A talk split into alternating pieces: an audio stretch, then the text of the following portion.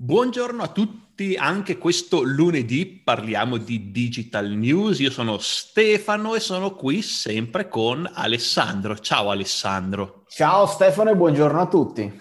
Oggi Alessandro è un po' inalberato, mi diceva prima. Hai avuto problemi con, la, con la casa, no? Eh, purtroppo sì, purtroppo sì. Come diceva Stefano, ahimè, non me ne volete se c'è qualcuno che ci ascolta, che fa parte di questa classe di muratori, elettricisti, eccetera. In teoria non ci dovrebbero ascoltare perché non sono il nostro target, però tendenzialmente, e concordava pure Stefano, che è tutta gente che nella vita ha lasciato forse alla terza media, non c'era voglia di lavorare, non c'era voglia di studiare, di sbattersi e quindi ci sono gli scarti, secondo me, della società che vanno a fare questi lavori perché veramente fanno dei disastri alle volte pazzesche, quindi lasciamo stare che non vorrei che qualcuno che ci ascolta fa parte di questa classe e mi venga a uccidere su Messenger. Diciamo che diamo la parentesi, non tutti sono così, c'è chi si salva, c'è chi si salva.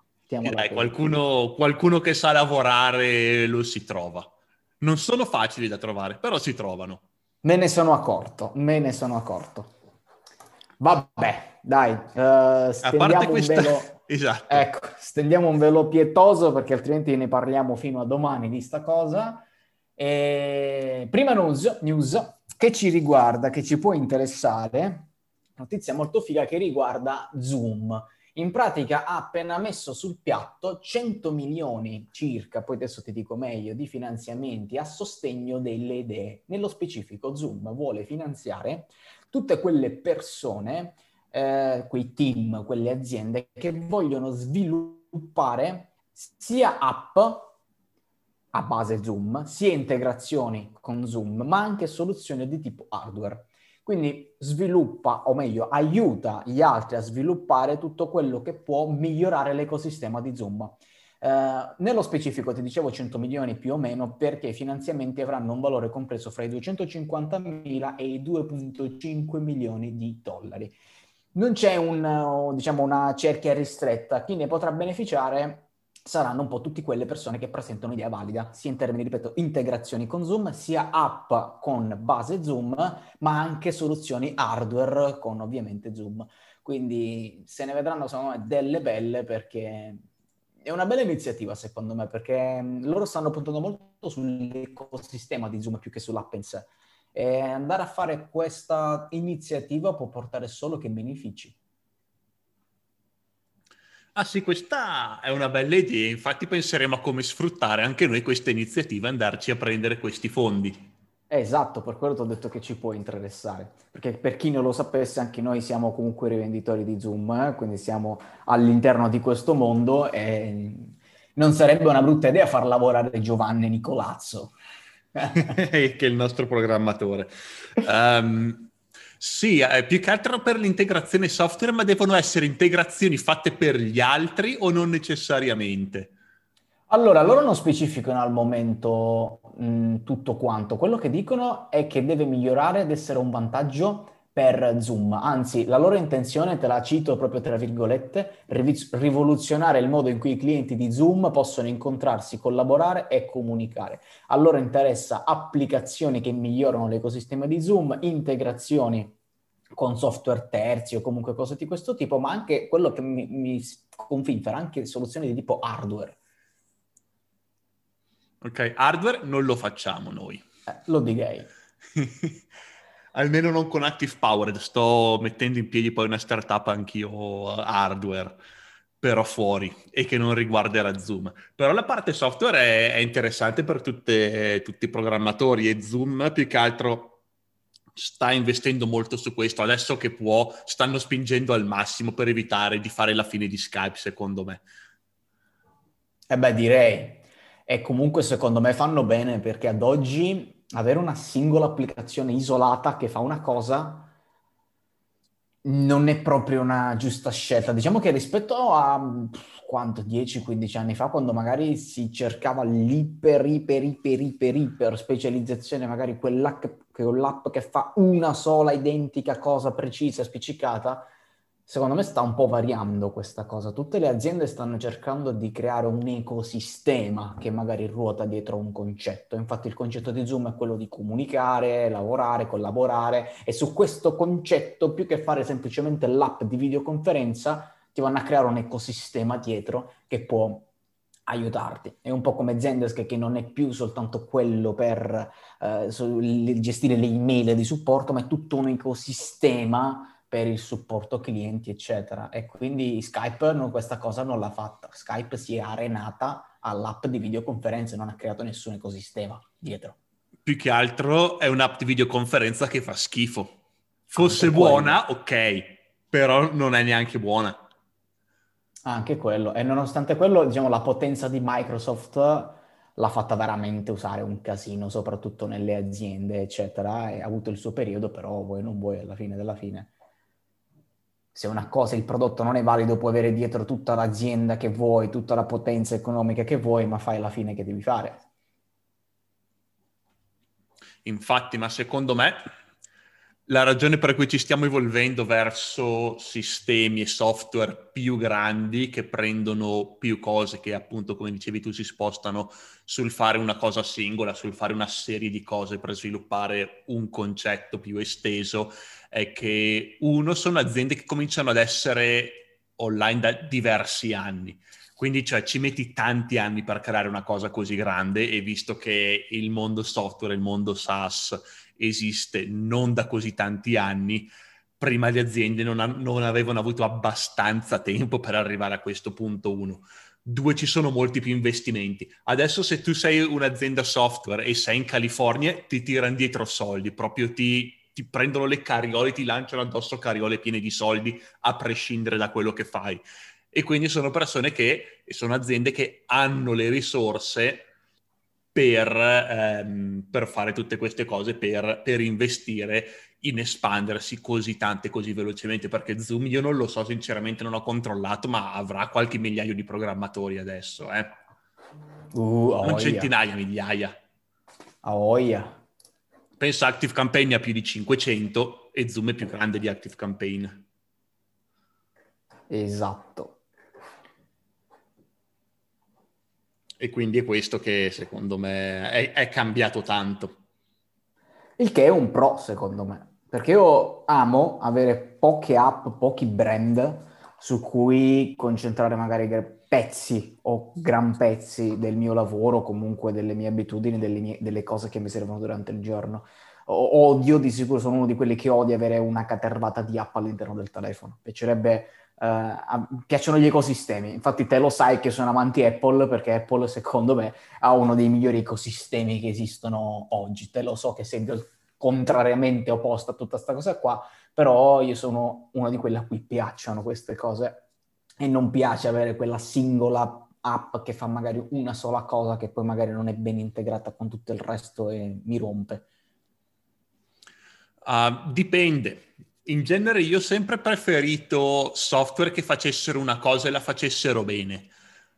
Però se stanno aumentando così tanto gli investimenti, allora ha senso che certe applicazioni, che certi software si espandano in questo senso devono sempre questi software stare attenti perché un software che ha meno risorse di Zoom non lo può fare una cosa del genere e l'abbiamo visto anche nel settore dei CRM e dell'email marketing che noi appunto siamo rivenditori di Active Campaign e ci piace parecchio e visto che ci lavoriamo da così tanto tempo conosciamo anche tutti i concorrenti ci sono diversi concorrenti di Active Campaign che hanno un quinto o un terzo degli sviluppatori di Active Campaign, ma fanno più cose. Invece di fare solo mh, email marketing e CRM, adesso Active Campaign anche lui si sta espandendo pian piano, ma quando faceva solo queste cose qui c'erano dei concorrenti che facevano i webinar, che facevano le landing page, che facevano, eh, come si chiama, che facevano il carrello, quindi i pagamenti, si integravano con con Stripe e facevano un, un, un, milione di cose, ma le facevano male perché non avevano abbastanza risorse per sviluppare tutte queste idee. E infatti la logica, ecco vedi, hai sollevato un bel punto, perché io ancora ad oggi vedo nuove aziende nuove startup, parlo ad esempio proprio nel nostro mondo di web marketing comunque di lavoro online, eccetera, che sono magari delle suite con dentro tanti piccoli pezzi, ma che continuano a nascere ancora oggi. Ecco, quello è sbagliato perché eh, un'app nuova che si concentra su una tonnellata di funzionalità, magari su pezzi diversi, su cose diverse, vuoi non vuoi, purtroppo la programmazione è così, i bug sono ovunque e si fa fatica ad avere una user experience fatta bene e quindi cercano di venderti l'all-in-one come nuova cosa, che è un po' un tantinello sbagliato perché comunque non riuscirai mai a renderlo efficace ed efficiente e soprattutto affidabile subito, istantaneamente. Ha più senso magari iniziare per chi vuole iniziare su una parte, ma con l'obiettivo poi di creare sempre a lungo termine un, un ecosistema, perché altrimenti... Ma secondo te, Stefano, arriverà mai, ovviamente già so la risposta perché la so anch'io, arriverà mai la possibilità di migliorare mh, magari le librerie, perché come si è fatto il passaggio ad esempio dal C al C++, cercare di creare più velocemente software, tool, app e lanciarle nel più breve tempo possibile e nel modo più affidabile possibile, con privi di bug, eccetera. Secondo me un modo c'è, però non so nello specifico come potrebbe essere fatto. Di sicuro sarebbe una figata, perché per chiunque abbia avuto a che fare con programmatori o comunque allo sviluppo di nuove app, eccetera, sa il delirio che c'è dietro, il delirio di bug, malfunzionamenti, casini vari, soprattutto mesi e mesi di sviluppo. È un caos al giorno d'oggi buttare via cose. Sì, guarda, adesso non esiste ma in futuro secondo me il codice, cioè la parte back-end ma anche front-end, non verrà più scritta dalle persone. Saranno altri computer che scriveranno il codice.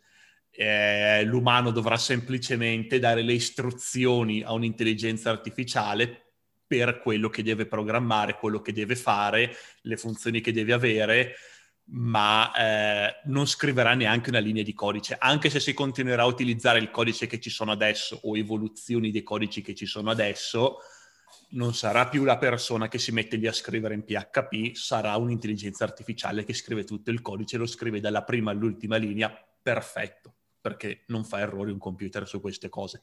Non siamo ancora a questo livello, ci sono delle start-up che stanno provando piano piano ad arrivare a questo punto. Anche Google ha un programma per fare questa cosa qui, anche Amazon ha un programma per fare questa cosa qui dentro al suo web service, però sono ancora un pochino limitate. Ma il futuro secondo me è quello.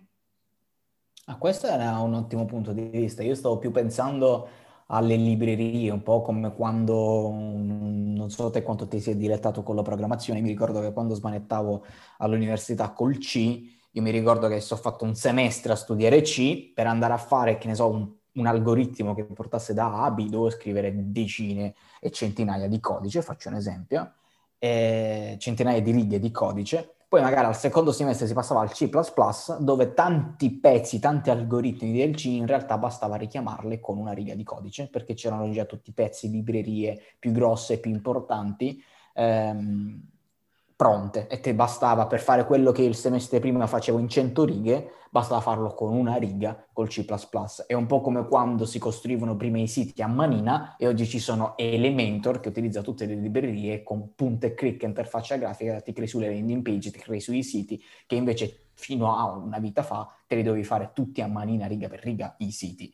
E quindi io speravo in una cosa di questo tipo, che ad oggi è impossibile farlo per cose custom, quindi app custom, eccetera, è un po' un casino farle, anzi forse un po' impossibile, però spero che esca una sorta di Elementor per creare app, per creare app per, sia per smartphone piuttosto che eh, infrastrutture, piattaforme, tutte queste cose qui. Però effettivamente la cosa dell'intelligenza artificiale è ancora più figa. Sì, perché attenzione, cioè tu mi stai facendo un paragone che però secondo me è inesatto, perché mi fate il paragone C e C++, che si è passato da 100 righe a una riga, mentre con, eh, con, la differenza fra scrivere la pagina in HTML e CSS e JavaScript e, ed Elementor per dire siamo passati da mille righe o milioni di righe o tutto quello che è a zero righe. La differenza certo. fra una riga e zero righe è tanta. Eh, è quello poi l'obiettivo finale. Esatto, sicuramente si arriverà a quel punto, ma visto che un codice è così complicato e deve fare così tante cose, secondo me non si arriverà con le librerie. Con le librerie si arriverà molto avanti, però le librerie sono un miglioramento incrementale, cioè ti velocizzano molto la cosa, ma velocizzano la cosa per un programmatore.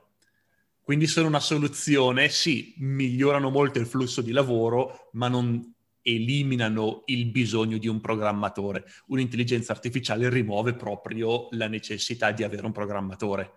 Certo. No, infatti io come dicevo all'inizio, la mia idea iniziale era velocizzare e soprattutto creare nella stessa velocità, quindi più velocemente, app affidabili, senza bug, eccetera. Quindi comunque io me lo immaginavo ancora col programmatore nel mezzo, però sicuramente, sicuramente una figata quello di metterci la, l'intelligenza artificiale. Già me lo immagino Stefano che parla con Alexa e gli chiede di svilupparsi la dashboard di Active Power che è in stand-by da non so quanti anni.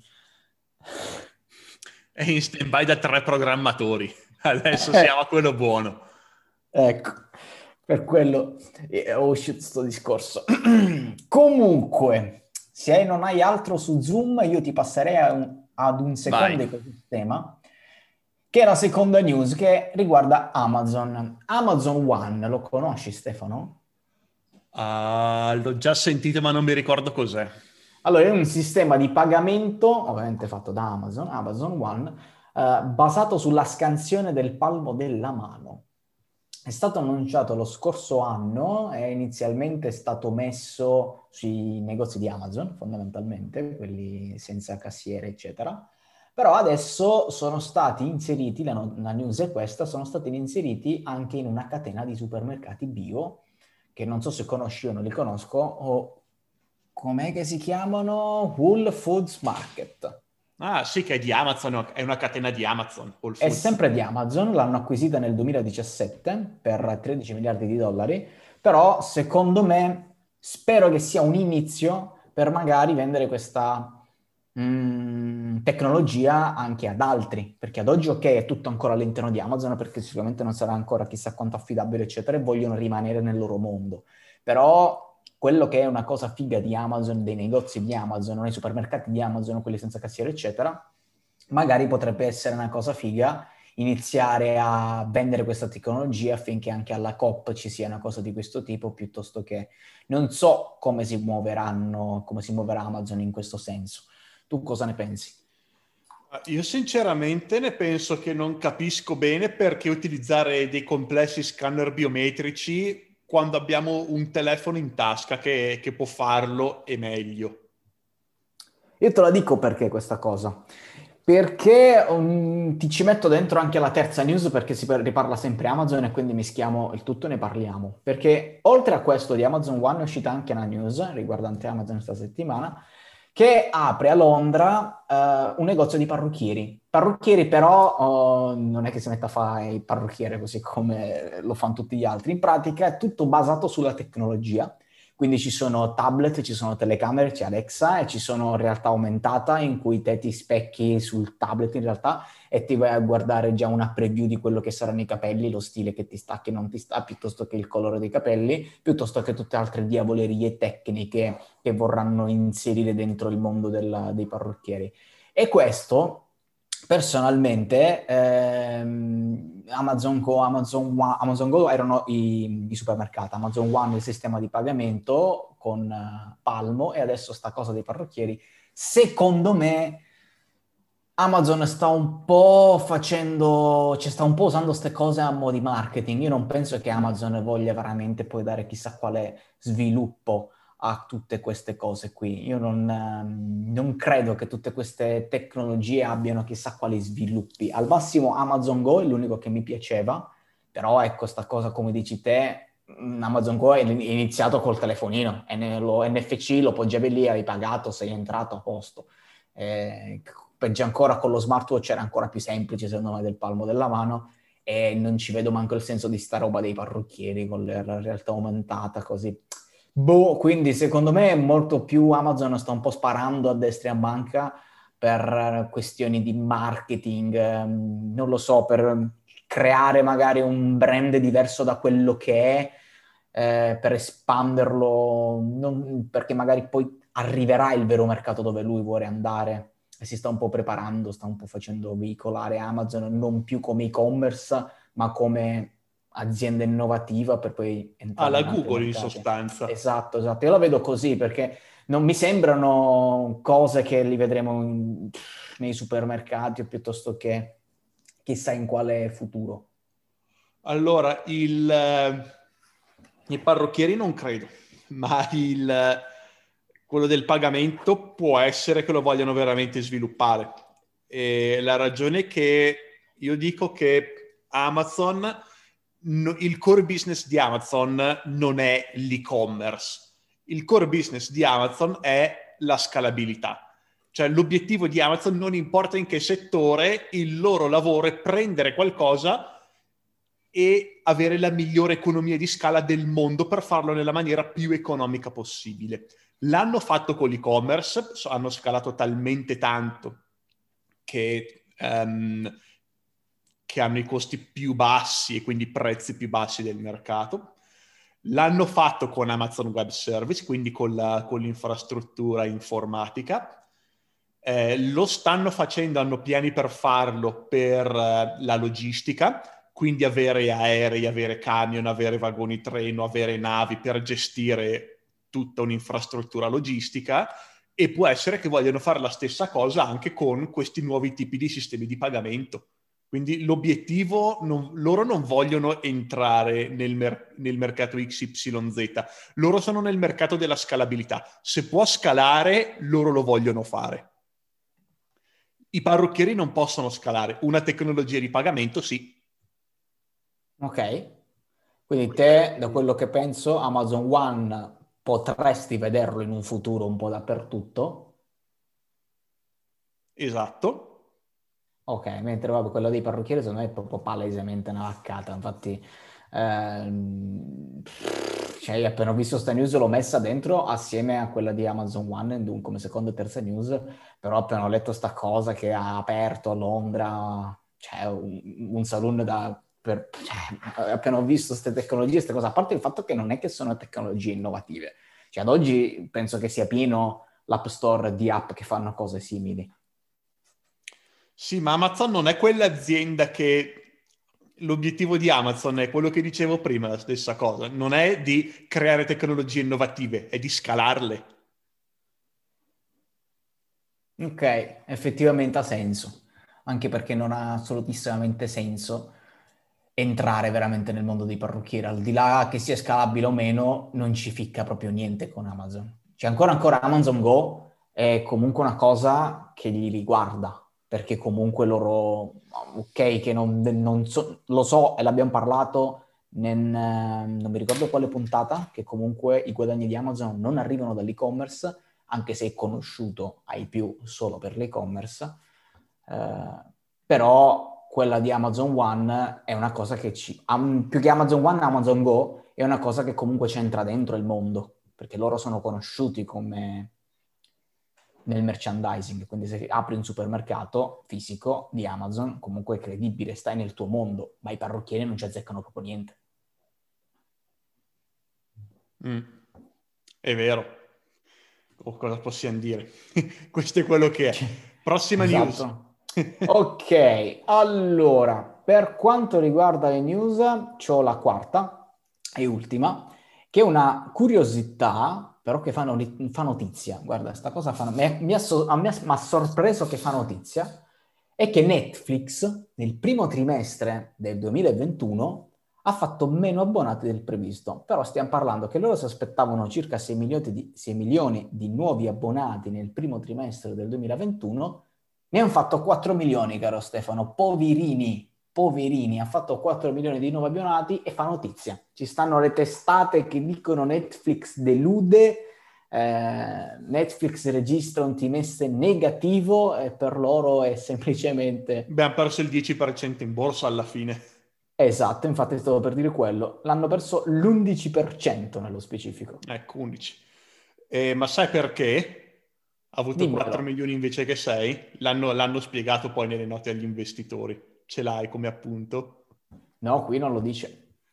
Eh, la ragione... 24 ore non esce. Ecco, visto, visto ragazzi perché dovete seguire il podcast, perché avete queste informazioni in più poi da noi. La ragione è che nel 2020, visto che tutti erano costretti a stare in casa, molte delle persone che avevano in previsione, avevano la mezza intenzione di acquistare, di abbonarsi a Netflix, si sono abbonate. Quindi questo primo trimestre 2021 ha avuto meno abbonati di quelli che si aspettavano perché tutti quelli che si sarebbero normalmente dovuti abbonare nel primo trimestre del 2021 si sono abbonati nel 2020 perché erano okay. dentro casa quindi hanno detto vabbè a questo punto facciamoci Netflix.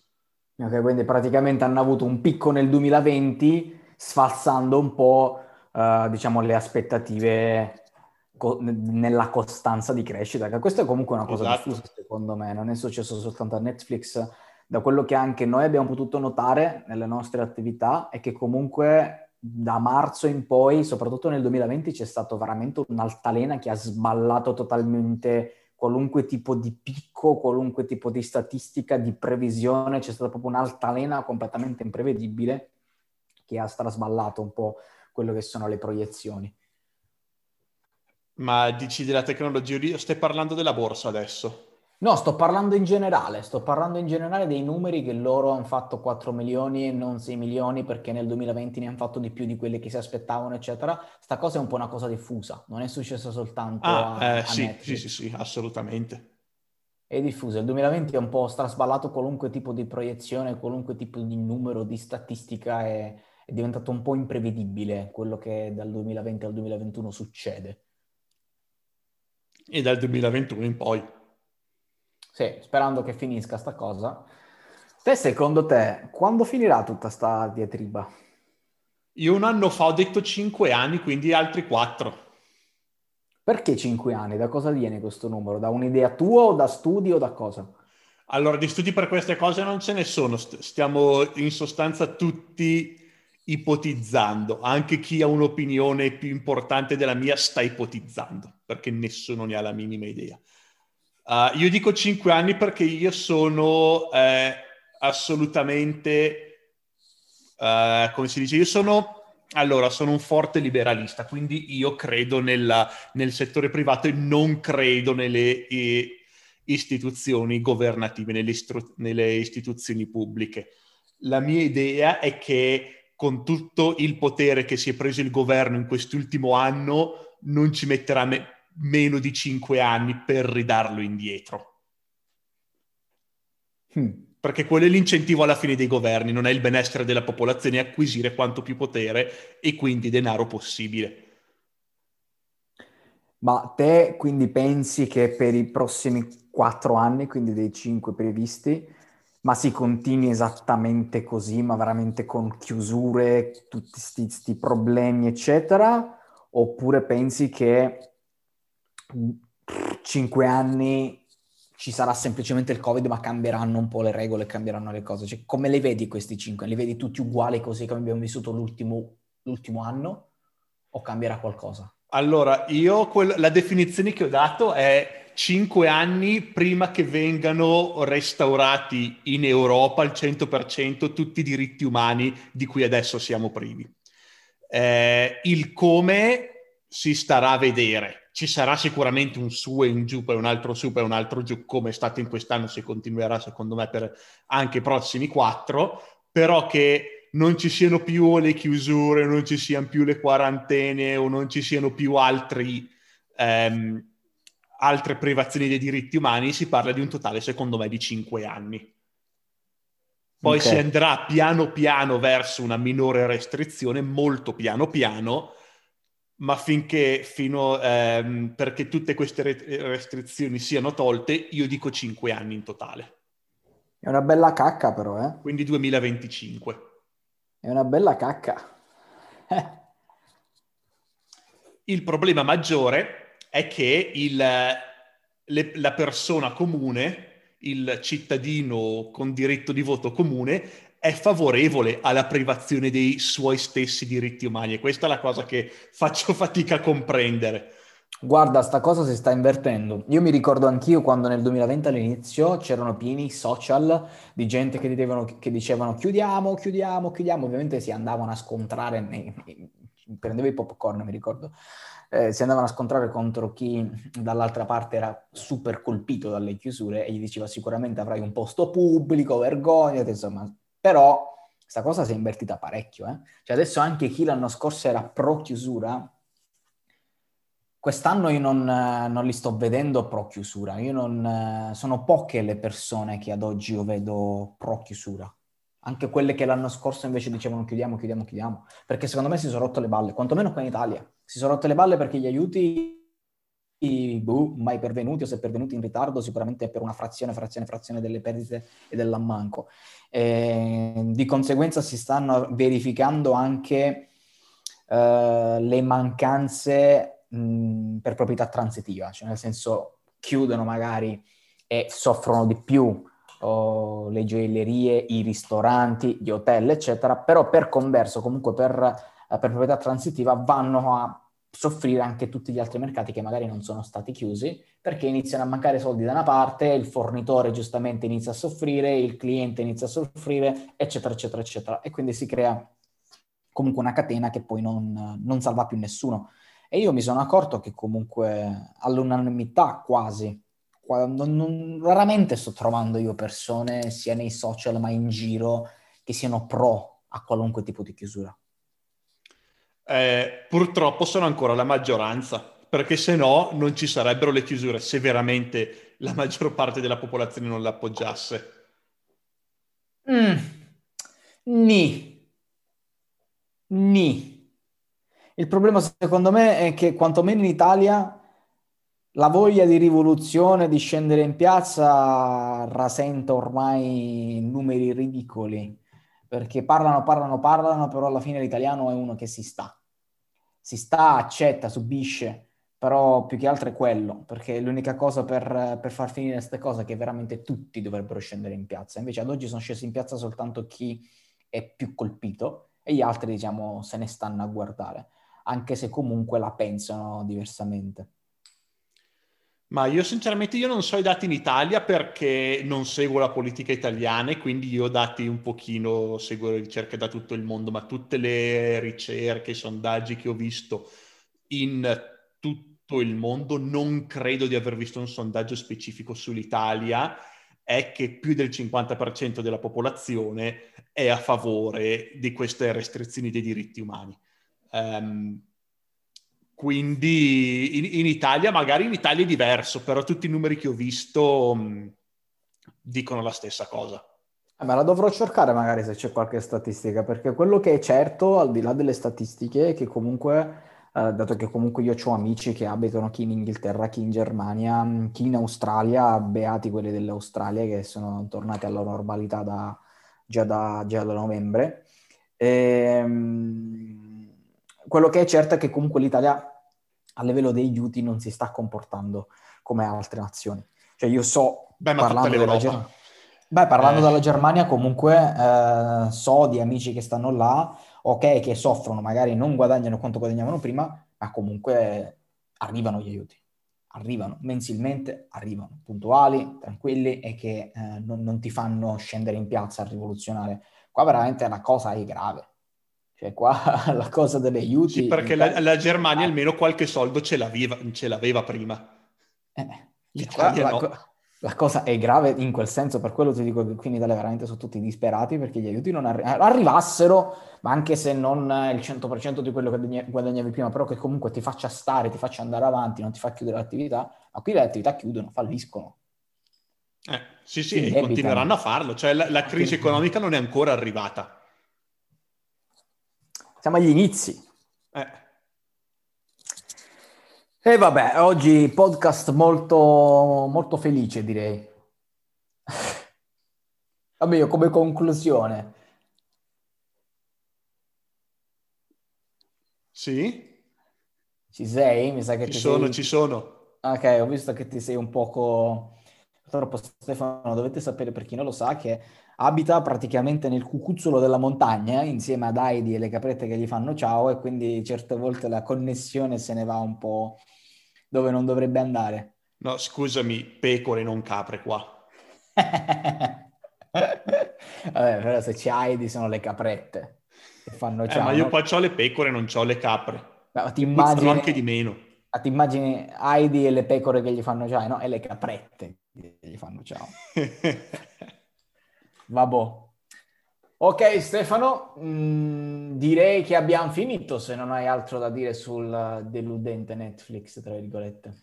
No, non ho nient'altro da dire, quindi questa era l'ultima news. Esatto. Benissimo, quindi ci risentiamo per la prossima settimana a questo punto. Ciao Alessandro. Ciao Stefano.